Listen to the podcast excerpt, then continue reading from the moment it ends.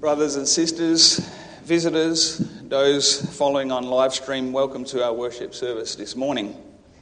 Our prayer is that we may all be comforted and encouraged through the preaching of the gospel of our Lord Jesus Christ, and may God be glorified by our worship today. Consistory has the following announcements. We have been informed that candidate Anson van Delden has accepted the call extended to him by the Free Reformed Church of Legana. This morning's worship service will be led by Reverend Poppy. And before we commence, let us sing from Psalm 148, verse 4.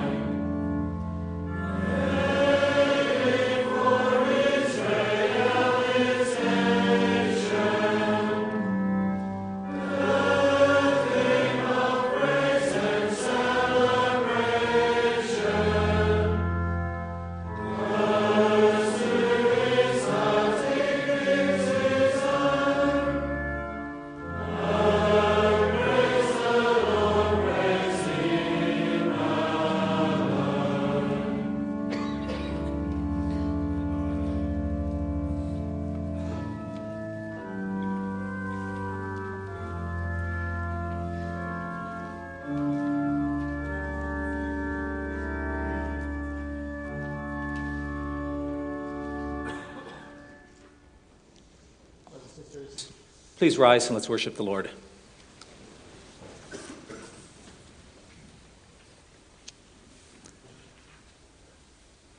As God's people, we confess that our help is in the name of the Lord who made heaven and earth. Amen. Grace to you and peace from him who is, and who was, and who is to come, and from the seven spirits who are before his throne, and from Jesus Christ, who is the faithful witness, the firstborn of the dead, and the ruler of the kings of the earth. Amen. Let's now sing together. We're going to sing of the, the praise of our God, Psalm 92, the verses 1 and 3.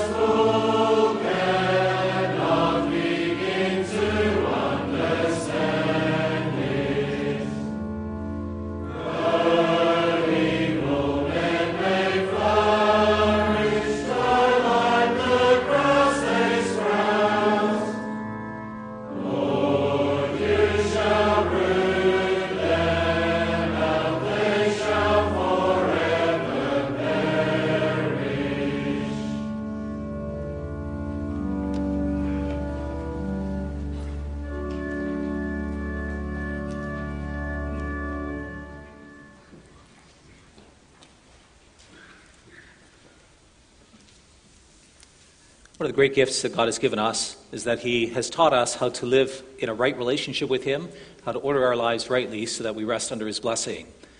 And one of the places He's done that is in the Ten Commandments, which He gave to the Israelites when He met with them at Mount Sinai. About, it's about 4,000 years ago. Let's listen to the words of God's law as it comes to us this morning in Deuteronomy chapter 5. I am the Lord your God who brought you out of the land of Egypt, out of the house of slavery. You shall have no other gods before me. You shall not make for yourself a carved image, or any likeness of anything that is in heaven above, or that is in the earth beneath, or that is in the water under the earth. You shall not bow down to them or serve them. For I, the Lord your God, am a jealous God, visiting the iniquities of the fathers upon the children to the third and fourth generation of those who hate me, but showing steadfast love to thousands of those who love me and who keep my commandments. You shall not take the name of the Lord your God in vain, for the Lord will not hold him guiltless who takes his name in vain. Observe the Sabbath day to keep it holy, as the Lord your God commanded you. Six days you shall labor and do all your work, but the seventh day is a Sabbath to the Lord your God. On it you shall not do any work, you, or your son, or your daughter, or your male servant or your female servant, or your ox or your donkey, or any of your livestock, or the sojourner who's within your gates, that your male servant and your female servant may rest as well as you. You shall remember that you were a slave in the land of Egypt, and the Lord your God brought you out of there with a mighty hand and an outstretched arm. Therefore, the Lord your God commanded you to keep the Sabbath day. Honor your father and your mother as the Lord your God has commanded you, that your days may be long, and that it may go well with you in the land that the Lord your God is giving you. You shall not murder, you shall not commit adultery, and you shall not steal, and you shall not bear false witness against your neighbor, and you shall not covet your neighbor's wife. And you shall not desire your neighbor's house, his field, or his male servant or his female servant, his ox or his donkey, or anything that is your neighbor's. It's in the next chapter that the Lord teaches his people about how to continue in a covenant relationship with him, and he emphasizes the most important thing. It is in Deuteronomy 6, verse 4, he continues Hear, O Israel, the Lord our God, the Lord is one. You shall love the Lord your God with all your heart, and with all your soul, and with all your might. Let's sing to God. Let's confess to Him that we have not always kept these commandments. Let's also make a confession of the, the trust that we have that, that He will show grace and forgiveness to us. Psalm 19, the verses 5 and 6.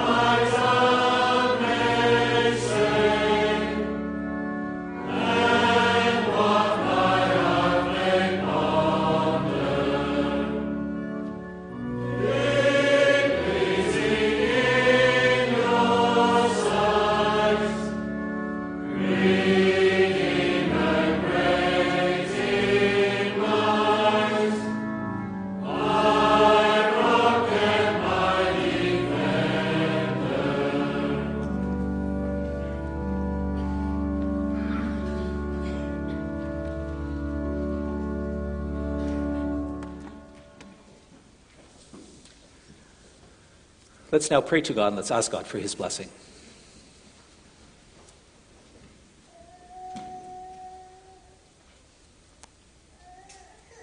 Almighty God and Father in heaven, once again on this Sunday morning we come before you, Lord. We honor you, that you are the creator of this world. You're the one who made this earth, and you made it into a beautiful place for us to live and for us to have fellowship with you. We want to praise you that you're the one who upholds this world. That day after day, year after year, you look after this creation. You uphold all the universe with your hand. You're the one who, who sends sunshine and rain. You're the one who, who gives us health and strength. You're the one who, who has the, the, stars and the, or, the stars and the planets in orbit. And you're the one who, who directs all the weather and holds everything in his power. Father, we stand in awe of you, we glorify in you, we praise you. And we also want to honor you that, that you're a God who desires relationship. You're a God who seeks to, to know us. You made us so that we can have relationship with you. And we acknowledge, Lord, that this is the, the best life we could ever live. If we know you, if we love you, if we worship you, then we're living a really beautiful life, a, a life that rests under your grace and blessing. And Father, we, we have to acknowledge this morning that sometimes we don't do that. Sometimes we forget about you, that we do our own thing. We want to pursue our own interests. And at times, Lord, that leads us in, in really terrible places. As we forget about you and as we go our own way, then you, you allow us to experience something of the, the emptiness and the meaninglessness of a life apart from you. Lord, thank you that you also call us back, and thank you that you're willing to forgive us for our sins. When you met with your people on Mount Sinai, then, then you also revealed your character to them. You told us that you are the Lord, the Lord, a merciful and gracious God, slow to anger and abounding in steadfast love and faithfulness, that you keep steadfast love for thousands, and that you're willing to forgive iniquity and transgression and sin.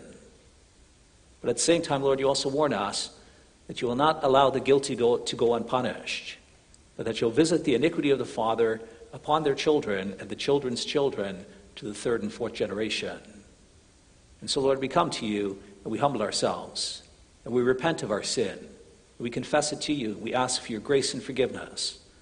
We are sorry that we don't always worship you. We're sorry that we sin against the people around us. And we plead with you that for Jesus' sake, that you would forgive us and that you would carry on with us in your steadfast love and mercy.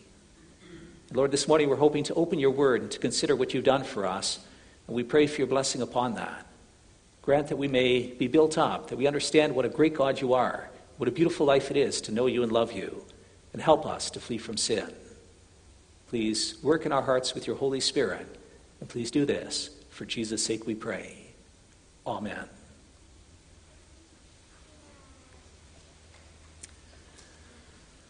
So, this week, brothers and sisters, we decided to have a Ward Bible study once again. We do that four times a year. This is the third one. And the, the topic for the Ward Bible study is You Shall Have No Other Gods Before Me. And so this morning, I'd like to preach with, to you about Romans 1, the verses 18 to 32. And I'd like to put that into context. So, we're going to read just a few verses before that, and we're going to read about 10 or 15 verses after that. So, we're going to start reading at Romans 1, verse 16.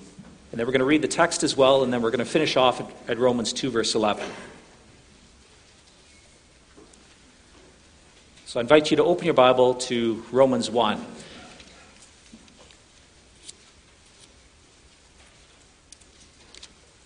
You can find that on page 1114 of your guest Bible. Sorry, 1116.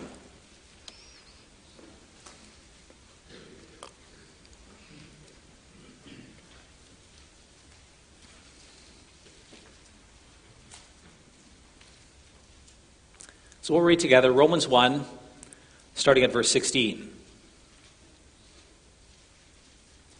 There, God's word says, For I'm not ashamed of the gospel, for it is the power of God for salvation to everyone who believes, to the Jew first, and also to the Greek. For in it the righteousness of God is revealed from faith for faith. As it is written, the righteous shall live by faith. And then starts our text. For the wrath of God is revealed from heaven against all ungodliness and unrighteousness of men who by their unrighteousness suppress the truth. For what can be known about God is plain to them because God has shown it to them. For his invisible attributes, namely his eternal power and divine nature, have been clearly perceived ever since the creation of the world in the things that have been made. So they are without excuse. For although they knew God, they did not honor him as God or give thanks to him, but they became futile in their thinking, and their foolish hearts were darkened. Claiming to be wise, they became fools and exchanged the glory of the immortal God for images resembling mortal man and birds and animals and creeping things. Therefore, God gave them up in the lusts of their hearts to impurity, to the dishonoring of their bodies among themselves because they exchanged the truth of, about God for a lie and worshiped and served the creature rather than the Creator who is blessed forever. Amen. For this reason, God gave them up to dishonorable passions. Their women exchanged natural relations for those that are contrary to nature. And likewise, and the men likewise gave up natural relations with women and were consumed with passion for one another, men committing shameless acts with men and receiving in themselves the due penalty for their error. For since they did not see fit to acknowledge God, God gave them up to a debased mind to do what ought not to be done. They were filled with all manner of unrighteousness, evil, covetousness, malice. They are full of envy, murder, strife, deceit, maliciousness. They are gossips, slanderers, haters of God insolent, haughty, boastful, inventors of evil, disobedient to parents, foolish, faithless, heartless, ruthless. Though they know God's righteous decree that those who practice such things deserve to die, they not only do them, but give approval to those who practice them. And that's where the text ends, but we're going to keep reading. Therefore, you have no excuse, O man, every one of you who judges. For in passing judgment on another, you condemn yourself, because you, the judge, practice the very same things. We know that the judgment of God rightly falls on those who practice such things. Do you suppose, O man, you who judge those who practice such things, and yet do them yourselves, that you will escape the judgment of God? Or do you presume on the riches of his kindness and forbearance and patience, not knowing that God's kindness is meant to lead you to repentance? But because your hard an impenitent heart, you are storing up wrath for yourself in the day of wrath, when God's righteous judgment will be revealed. He will render to each one according to his works. To those who by patience in well doing seek for glory, honor, and immortality, he will give eternal life. But for those who are self seeking and who do not obey the truth, but obey unrighteousness, there will be wrath and fury. There will be tribulation and distress for every human being who does evil, the Jew first and also the Greek, but glory and honor and peace for everyone who does good, the Jew first and also the Greek. For God shows no partiality. So far, the reading of God's Word. Let's now sing together. We're going to sing from Psalm 115. It's quite a striking psalm. In this psalm, the Lord calls us to worship Him alone. And he shows us what happens if you worship false gods. The gods are nothing, and if you worship them, then you become like them. So, Psalm 115, the verses 1, 2, 4, and 5.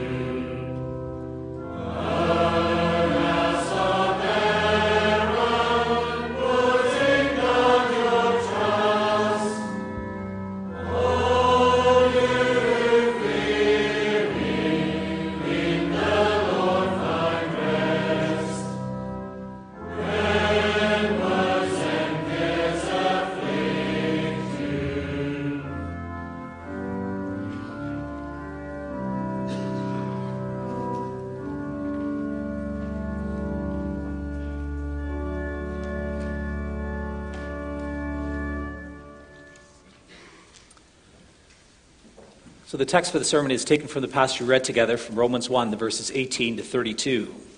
Then, after the proclamation of God's word, we're going to sing together from Psalm 81, the verses 1, 9, 10, and 11.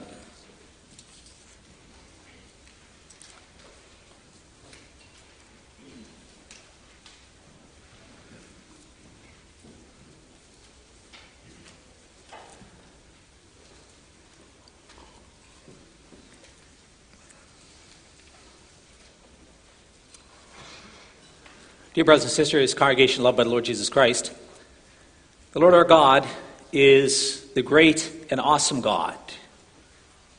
He's the creator of this world.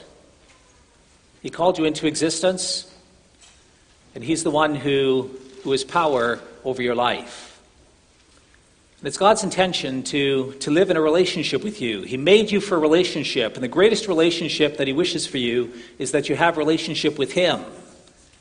If you know God, if you live with Him, if you love Him, if you serve Him, then you're going to have the best life ever. Since the Lord is such an awesome God, He calls us in the first commandment, You shall have no other gods before me. He says, I want you to put me in the center of life. But you know, there was there's human nature and it is our nature to be distracted by all sorts of other things. There's a, a reformer that lived back in the 1600s. His name was John Calvin. And he spoke about the human heart as an idol factory. It is our nature to create idols. We love certain things. And whatever we love, we tend to put those things in the center of our lives. And usually, it's ourself. It's our comfort, our pleasure, our entertainment, our reputation. We like putting wealth in the center of our life, nice things, sports, or food, or drink. And we think the good life is the life where we pursue these things. We have all these things that we want. Well, in the end, you can do that but it always ends in tears. And the reason for that is because God tells us that we are made for more than that. We were made for Him. The only way to have a rich life, a full life, is if you know Him and if you put Him in the center of life. And if you refuse to do that, if you insist on pursuing whatever you want, if you serve yourself and pursue the things that give you pleasure, then in the end, what God's going to do is He's going to give you over to that. He's going to warn you, say, don't do that. But if you insist, He's going to say, okay, then you can have that.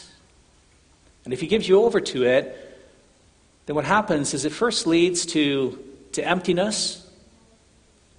And over time, it starts leading to pain. And eventually, it leads to serious dysfunction.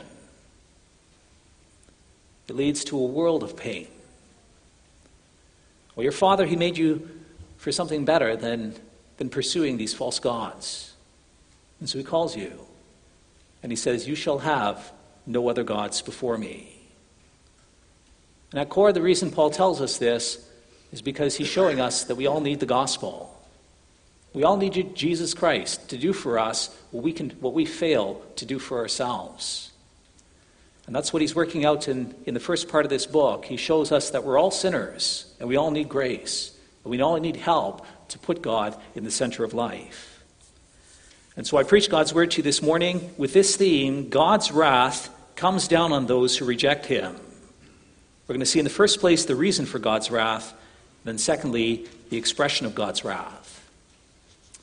So, first, the reason. Our text starts in verse 18. It says, For the wrath of God is revealed from heaven against all ungodliness and unrighteousness of men who by their unrighteousness suppress the truth. So the problem is ungodliness and unrighteousness. The word for ungodly literally means without the worship of God. And the word for unrighteousness means not to be righteous, not to be rightly ordered. If you are righteous, then you're in a right relationship with the people around you, and you're especially in a right relationship with God. But because some people don't worship God, And because their lives are not rightly ordered in a relationship with God, the Bible says God's wrath is being expressed. And the core problem, it says here, is that there are some people who suppress the truth. It says that by their unrighteousness, they suppress the truth. Really, what it's saying here is it's saying that everybody can know God. Doesn't matter who you are, doesn't matter where you live, doesn't matter what your circumstances are, you can all know God. But there are many people who reject Him. They don't want to know Him, they don't want to have a relationship with Him. You know, it's possible that you, that you wonder about that.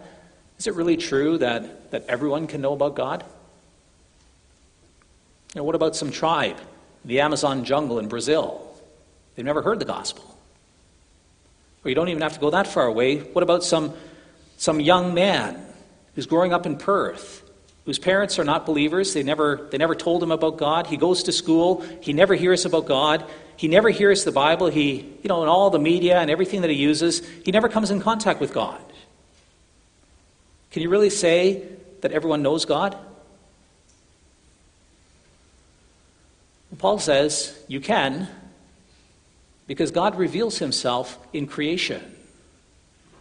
He says, verse 19, what can be known about God is plain to them because God has shown it to them.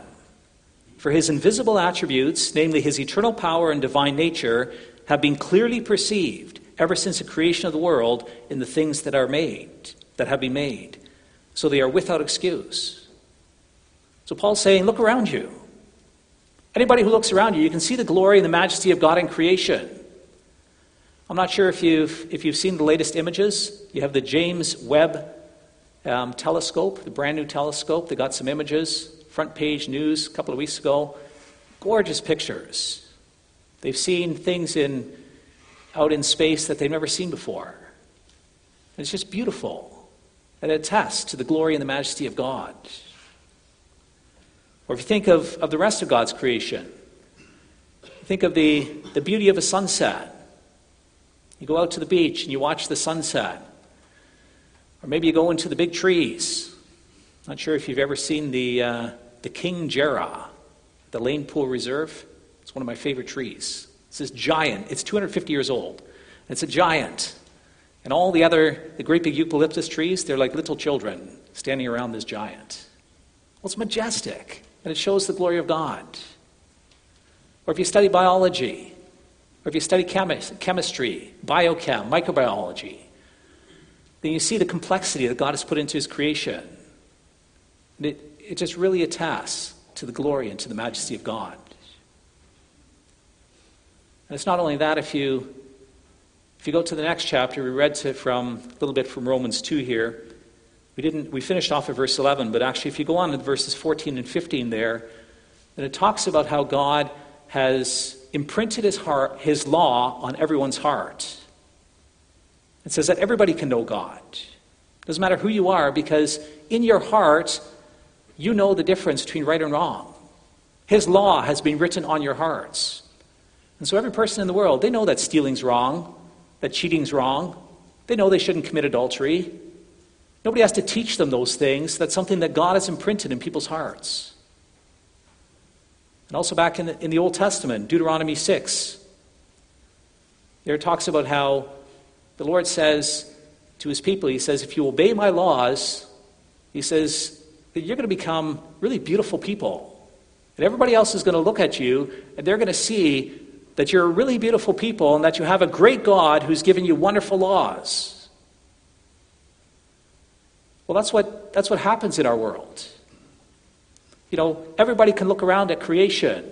Everybody has the law of God written on their hearts. There are many people, they meet other Christians, and they see what it looks like to live a Christian life. And so, what Paul's saying here in Romans 1, he's saying there's nobody who's without excuse. There's nobody who's going to stand before the judgment seat of God at the last day and who's going to say to God, God, I couldn't have known you. I didn't know anything about you. Because God's going to say to them, I've given you testimony of myself. You know, the real truth is that we all have parents or grandparents or great grandparents or great great great great grandparents who at one time did know God. And some of them rejected God. And that's part of the reason why today we don't grow up with the knowledge of God. Well, in the end, the sad reality is that even though God reveals himself, there are many people who don't want to know him. They suppress the truth and they reject him.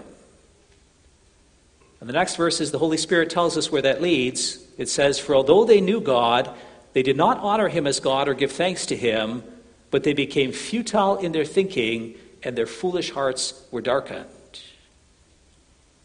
God's saying, You're made for him. You're made to love him, to have a relationship with him, to know him, and to live for him. And if you don't do that, then he says, in the end, he says that you become futile in your thinking and that your foolish heart is darkened. To become futile literally means that you're given over to senseless and foolish speculation. It means you start wasting your time on all sorts of useless things. If your heart is darkened, then you pursue foolish things.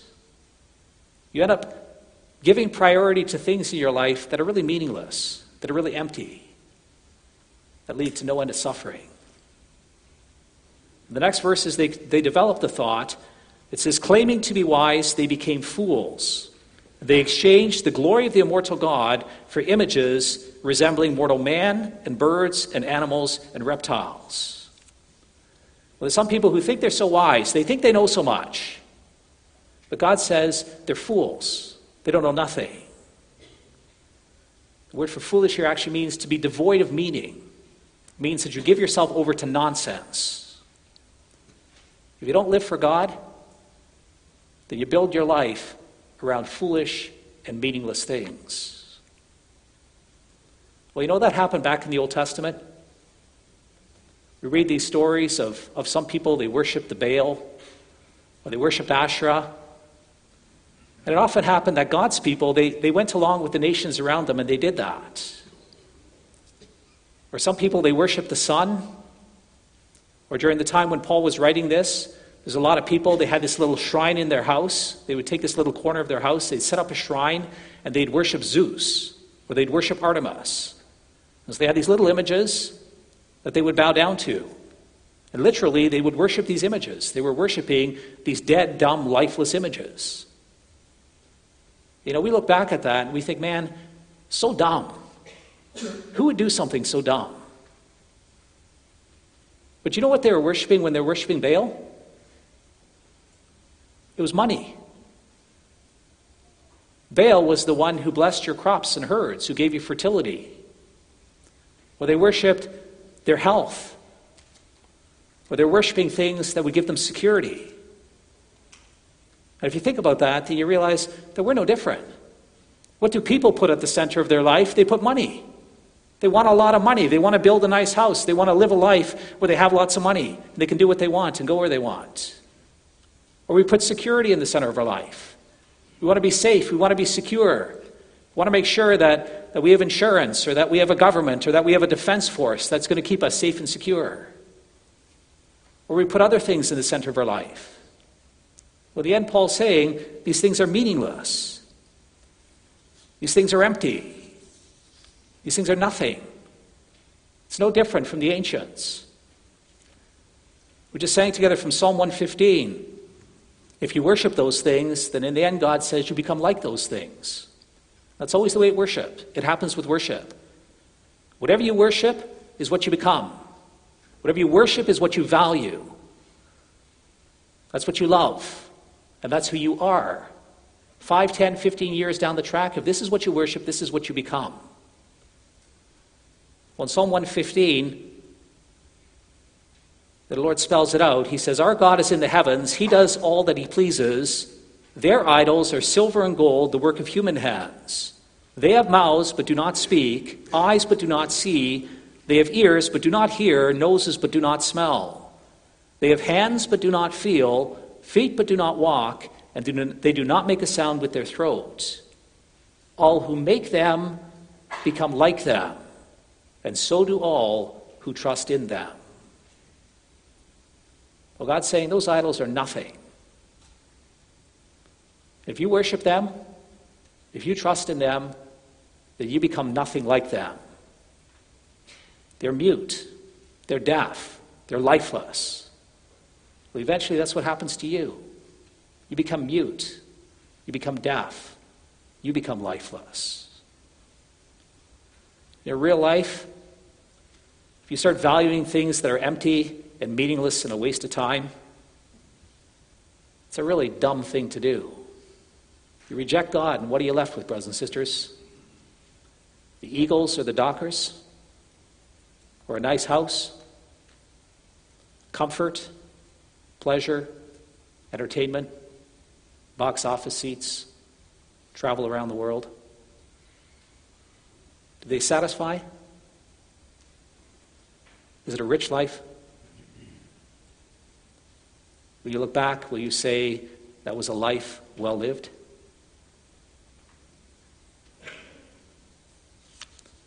You know what happens if you go down that road? It doesn't end off with a life where you bask in money and pleasure and security, but it ends off in a life of pain and suffering. If you reject God, then what takes center stage of your life is you. Your comfort, your pleasure, your desires. Paul tells us how God deals with you in verse 24. Therefore, God gave them up in the lusts of their hearts to impurity, to the dishonoring of their bodies among themselves, because they exchanged the truth of God for a lie and worshiped and served the creature rather than the Creator who is forever praised. You put something else in the middle of your life, and in the end, God says He will give you up to your lusts. And it will lead to impurity and to the dishonoring of your body. Well, in the Old Testament, this word for impurity it used to refer to ritual impurity. If you were ritually impure, then you were unclean and you couldn't come into the presence of God. You couldn't meet with God. Well, in the New Testament, the nuance this word changes slightly. It's used predominantly in a sexual context. If you're given over to impurity, it means you're given over to sexual sin. If you reject God, then most people end up living a life of sinning sexually. And it makes sense. You put yourself in the center of life, and what do you want more than anything else? You want pleasure. And where do you find pleasure more than anywhere else? Often in sexuality. And so you end up committing all sorts of sexual immorality. But your Father doesn't want that for you, brothers and sisters. He made you for life for relationship with Him. He made you for a life where you know Him and you love Him. And He says that's by far the best life ever. If you put me in the center of life, if you pursue me, if you know me, then in the end, it leads to blessing. It leads to a rich life and a full life. He says you don't want to serve your pleasures. You don't want to live that kind of a lifestyle. You know, we heard that in the previous weeks. If you go back Earlier in this chapter and the previous chapters, the Lord warned us against all these things. He warns us against sexual sin. He warns us against drunkenness. He warns us against slander and gossiping, against stealing and living in conflict with those around you. He doesn't make you do it. He doesn't force you to, to believe in Him and to serve Him. But He has promised to forgive your sins. He's promised to help you live this kind of a lifestyle. He says, If you look to me, if you rely upon me, he says, I'll live in your heart with my Holy Spirit, and I'll recreate you to be like Jesus Christ, and I'll equip you to know me and to love me and to put me in the center of your life. But if you don't want that, if you don't want to listen, if you just want to do what you want to do, and God says in the end, He says, I'll give you over to that. If that's what you want, then that's what you get.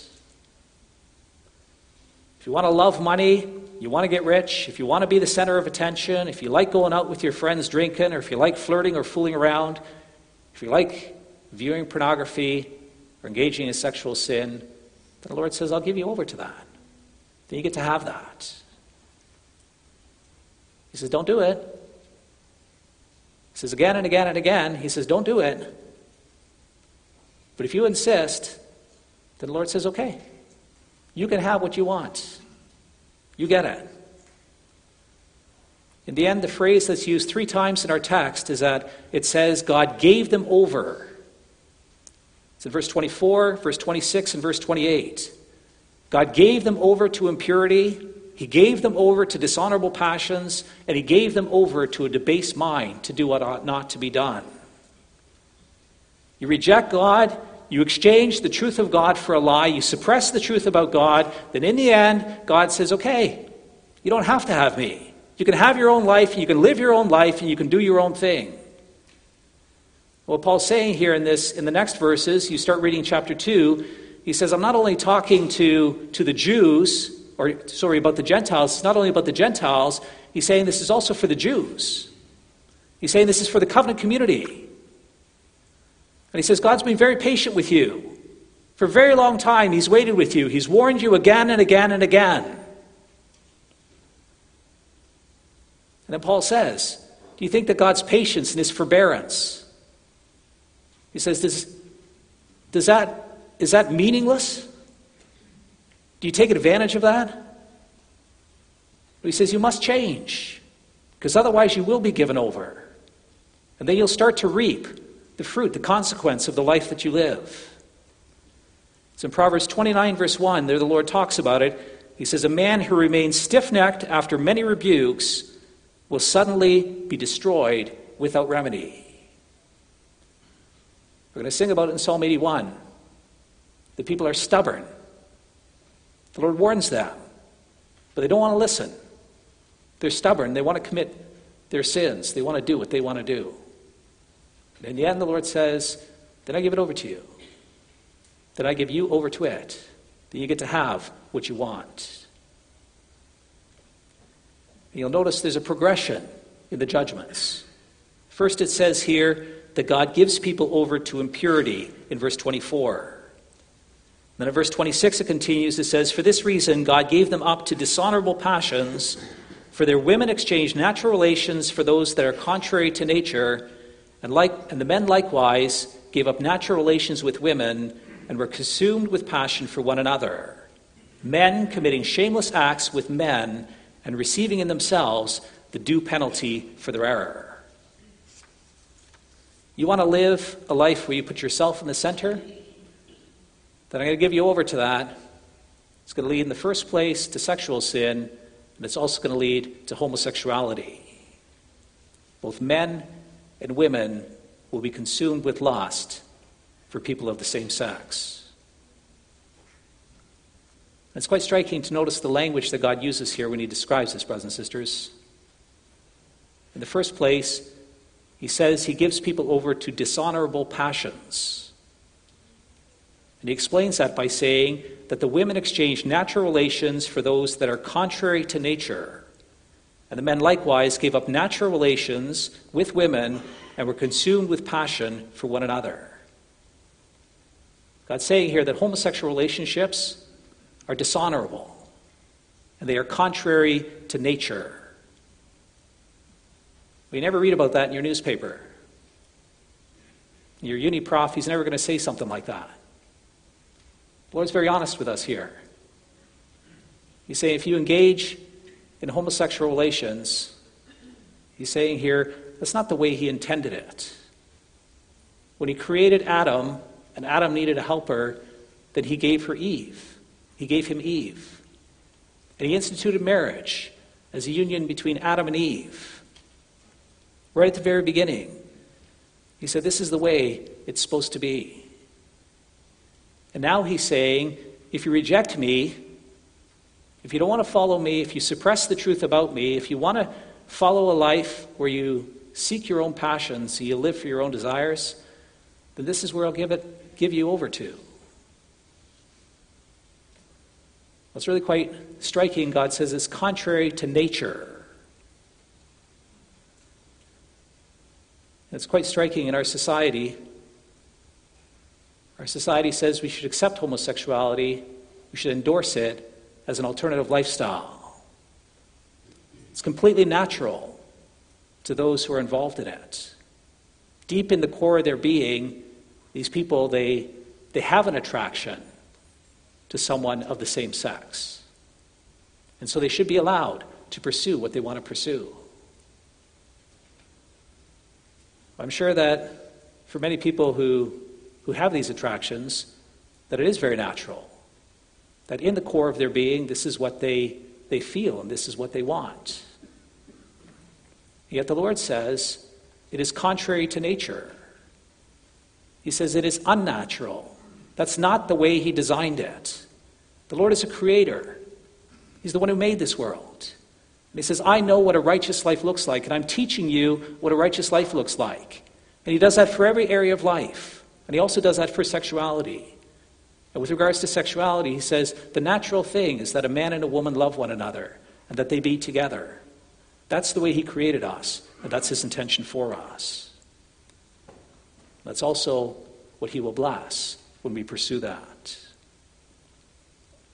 It's actually very clear elsewhere in the Bible what the Lord thinks about homosexuality. You go to Leviticus 18, it's in verse 22. You shall not lie with a male as with a woman, it is an abomination. Or 1 Corinthians 6, verses 9 to 11, there lists a whole bunch of people, talks about drunkards, about swindlers, talks about thieves and adulterers. These are all people who won't, won't make it into the kingdom of heaven. And alongside of that, it also includes those people who are homosexuals. But then the point of our text here, brothers and sisters, is not so much that God is saying you shouldn't commit homosexuality. The point of our text is that God is saying here this is the origin of homosexuality. Why do some people become homosexuals? Well, God says it's because at core they've rejected Him. They don't know Him, they don't love Him, they don't pursue a relationship with Him. If you give sin, the sin of idolatry, a place in your life, that it ends up in chaos. And one of the ways that it ends up in chaos is that you're given over to these desires that are contrary to nature. And in the end, in verse 27, it says that men committed shameless acts with men and received in themselves the due penalty for their error. You kind of read that over, you wonder to yourself, what does it mean, the due penalty for their error?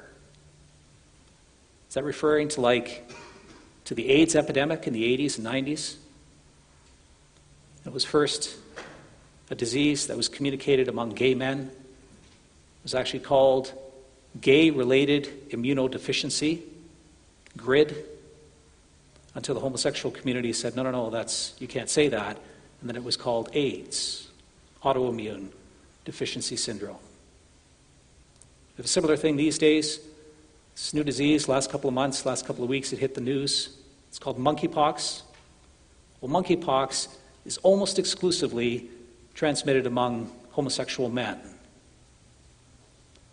And they wonder is, is this the due penalty for their error? Well, it could be. You know, certainly these are serious illnesses that compromises the health of, of many people.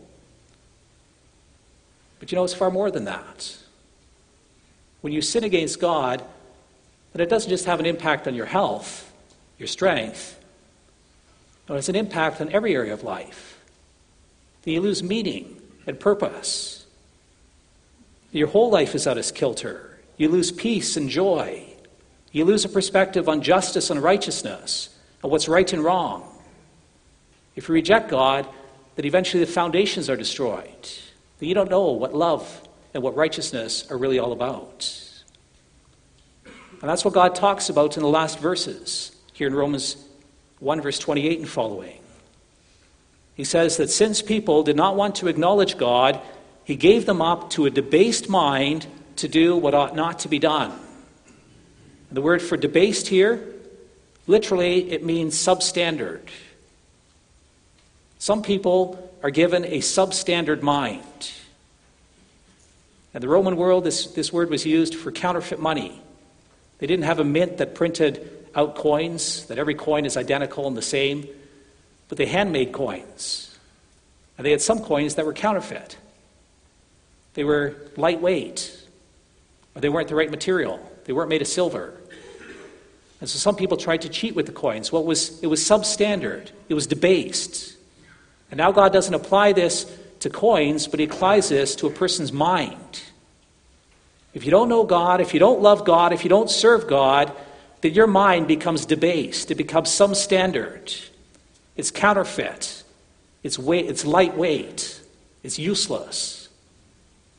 And in the end, it leads to all manner of destruction.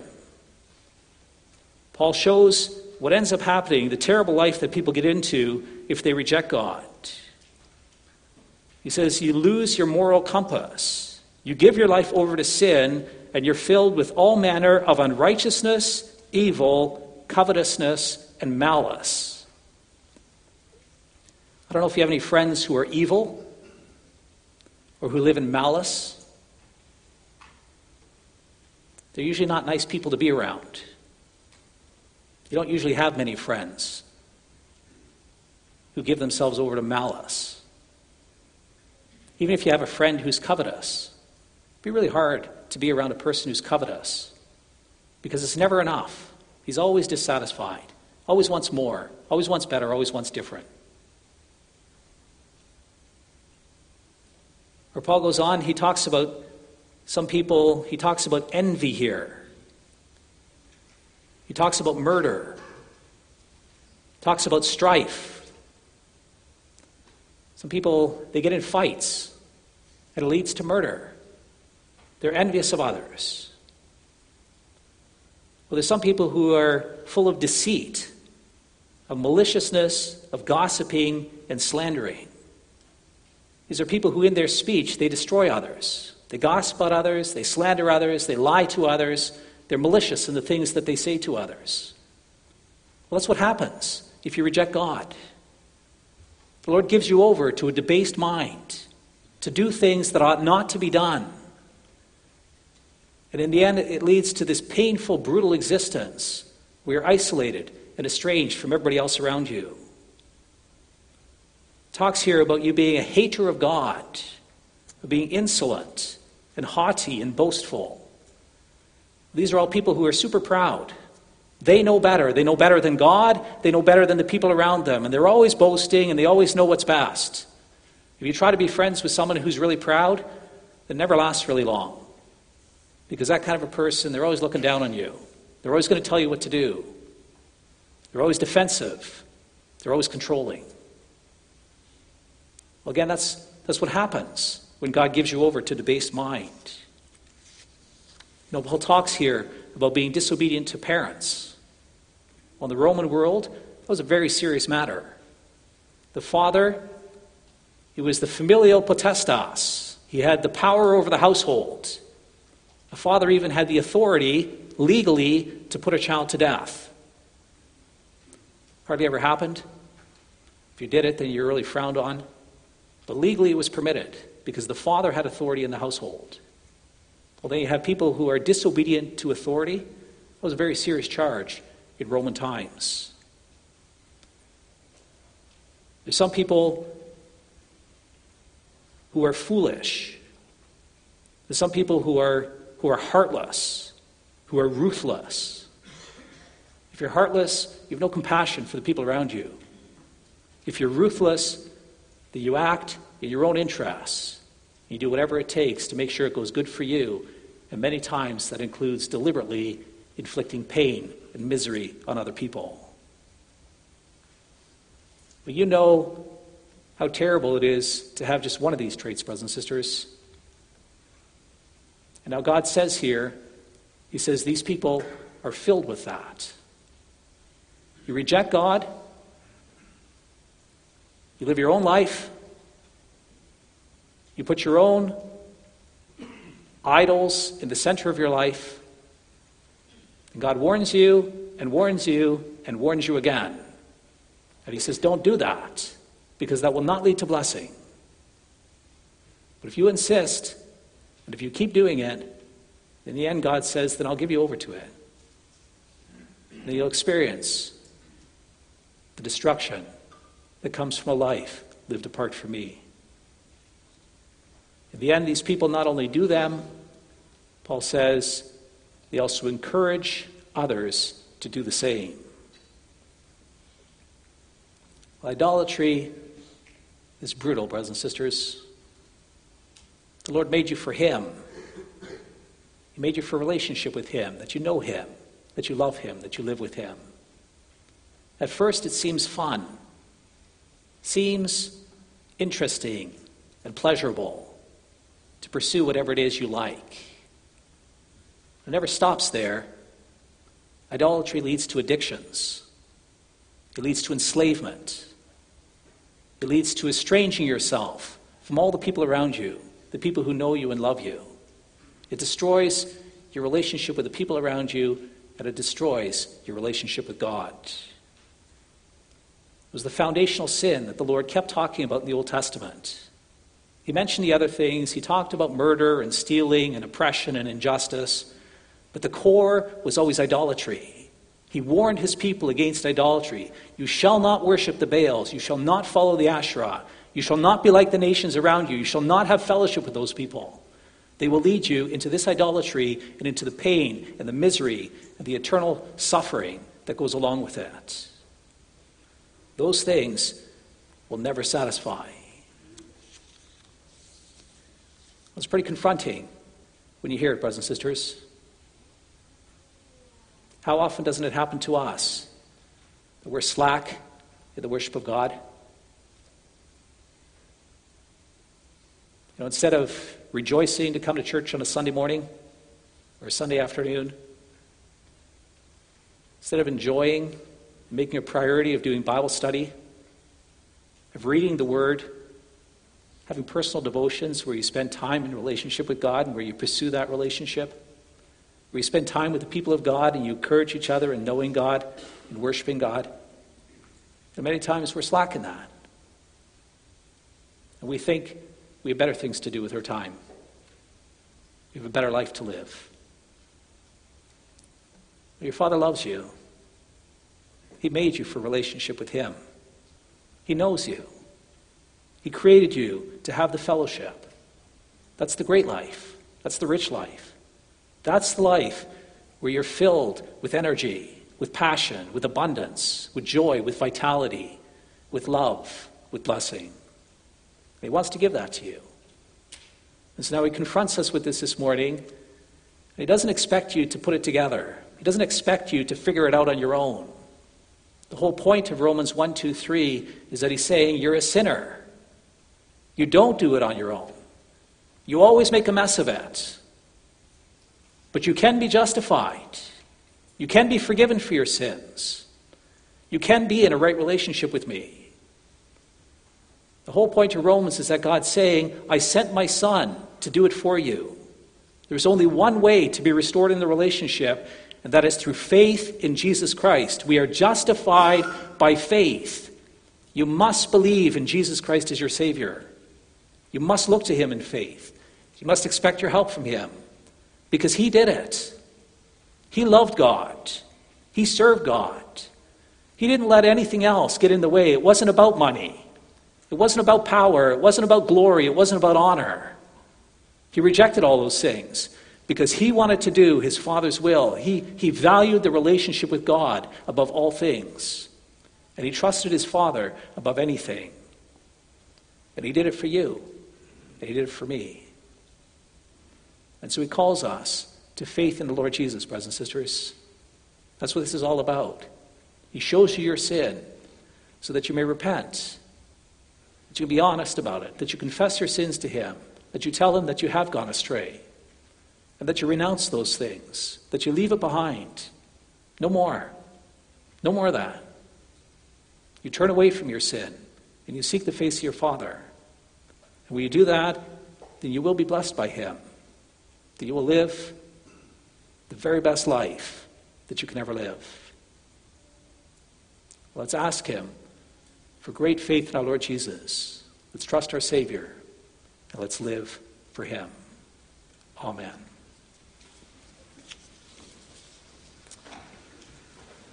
Let's sing together, brothers and sisters. We're going to sing from Psalm 81. And I have listed on the liturgy sheet there that we sing the verses 1, 9, 10, 11. I'd also like to sing verse 14 if that's possible.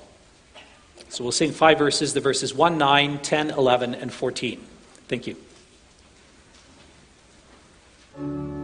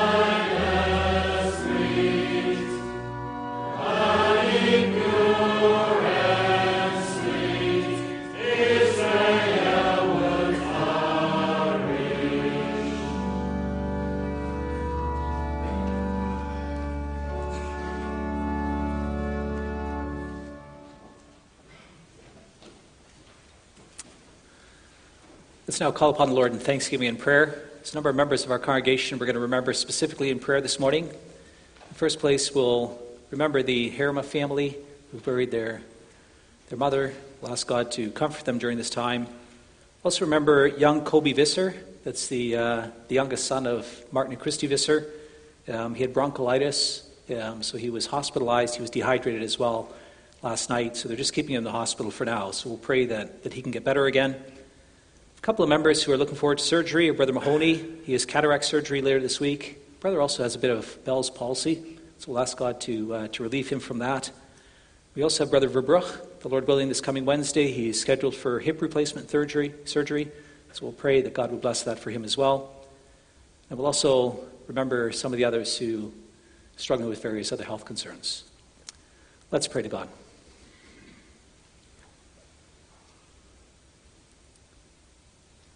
Almighty God and Father in heaven, we thank you, Lord, that you are the Almighty God and that you have revealed yourself to us. We honor you that you're the creator of this world, that you're the God of truth and justice, that you're the God of, of love and faithfulness, that you're the God of mercy and compassion, you're the God who, who created all things and who upholds all things, who has everything in his power. Knowing you and living with you is, is the best life we can ever have. We thank you that you reveal yourself to us. We thank you, Lord, that you desire to have relationship with us. And we confess to you, Father, that we are sinners. We are those who, who often exchange your glory and your worship for the worship of created things. Sometimes we put ourselves in the center of our life our comfort, our pleasure, our entertainment. Sometimes we put money in the center of life. We, we want a lot of money for what it'll do for us. Sometimes we, we put health and security in the center of our life. Sometimes we allow all sorts of other things to, to take over precedence, and that we, we seek these things instead of you. Father, we're sinners, and we confess that to you. We pray for your grace and forgiveness. And at times, Lord, you, you allow the consequences of our sin to, to manifest themselves in our lives. At times, we pursue our pleasures, but instead of giving us joy, it leads to pain, it leads to suffering. Sometimes we have strife with the people around us. Sometimes we become proud, we become selfish, and that leads to no end of distress. Sometimes, Father, we become disobedient to our parents or to others in authority over us. Sometimes we become pretty heartless to others. We only care about ourselves and we really have no compassion for the people around us. Sometimes we commit sexual sin. We allow ourselves to view pornography or we engage in sexual sin with other people. May also be some among us here this morning who, who have homosexual desires or who act on that. Lord, we, we humble ourselves before you. We realize that these things are the consequence of our sins. We plead with you, Lord, that you would forgive us for our sin, that you not give us over to sin, but that we're able to flee from it, that we can be set free from that. Father, you are the one who needs to do it for us. We believe in Jesus Christ as our Savior, and we trust Him to help us. And we ask that you would please accept His righteousness in our behalf, and that you make us into new people. Sometimes it means a pretty big U turn in our life.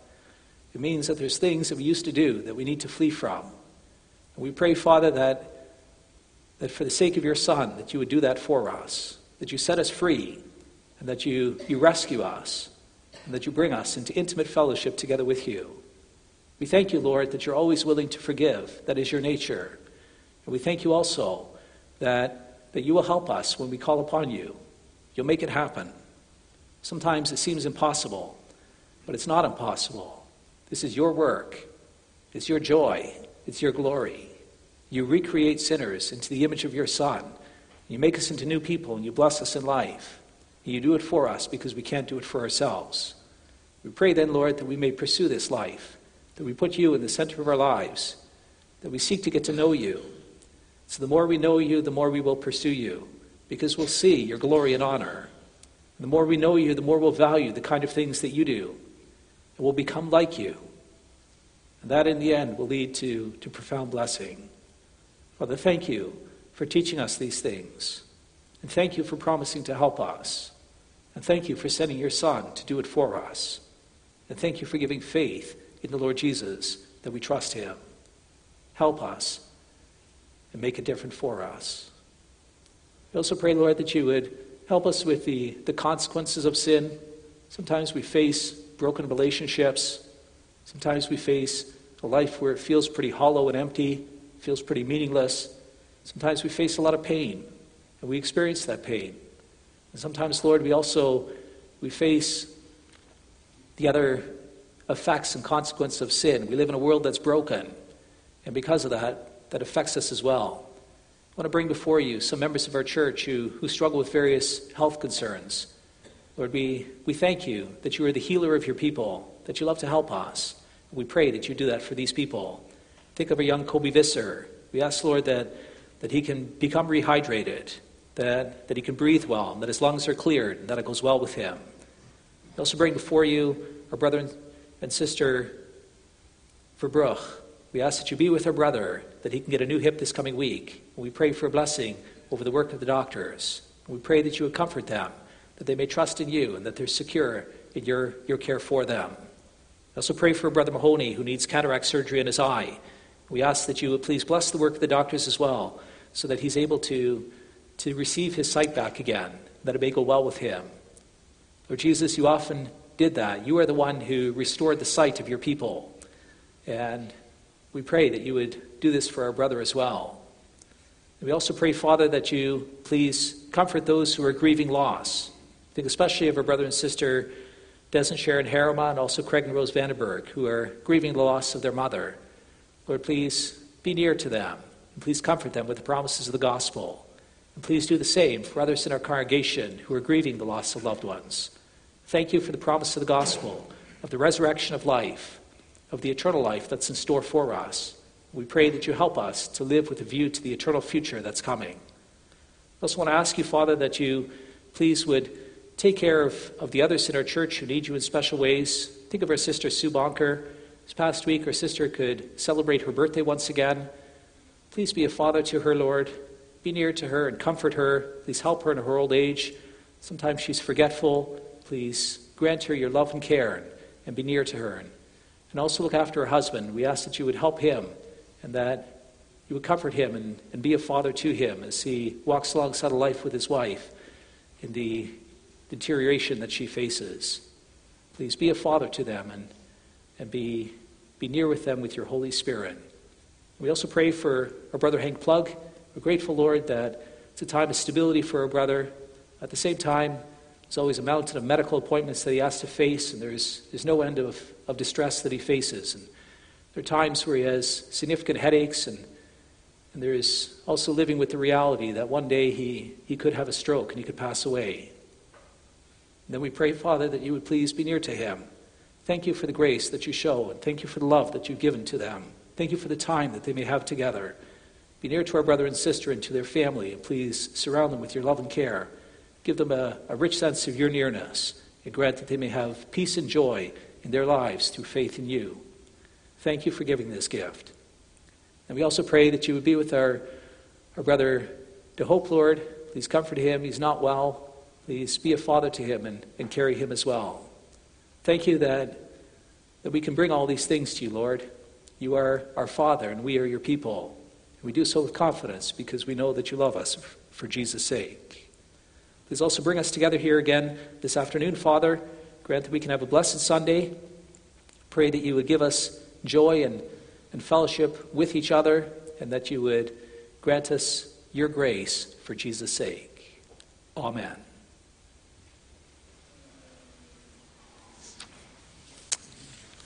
So, brothers and sisters, this morning the, the mission work, or sorry, the collection is for the mission work in Papua New Guinea.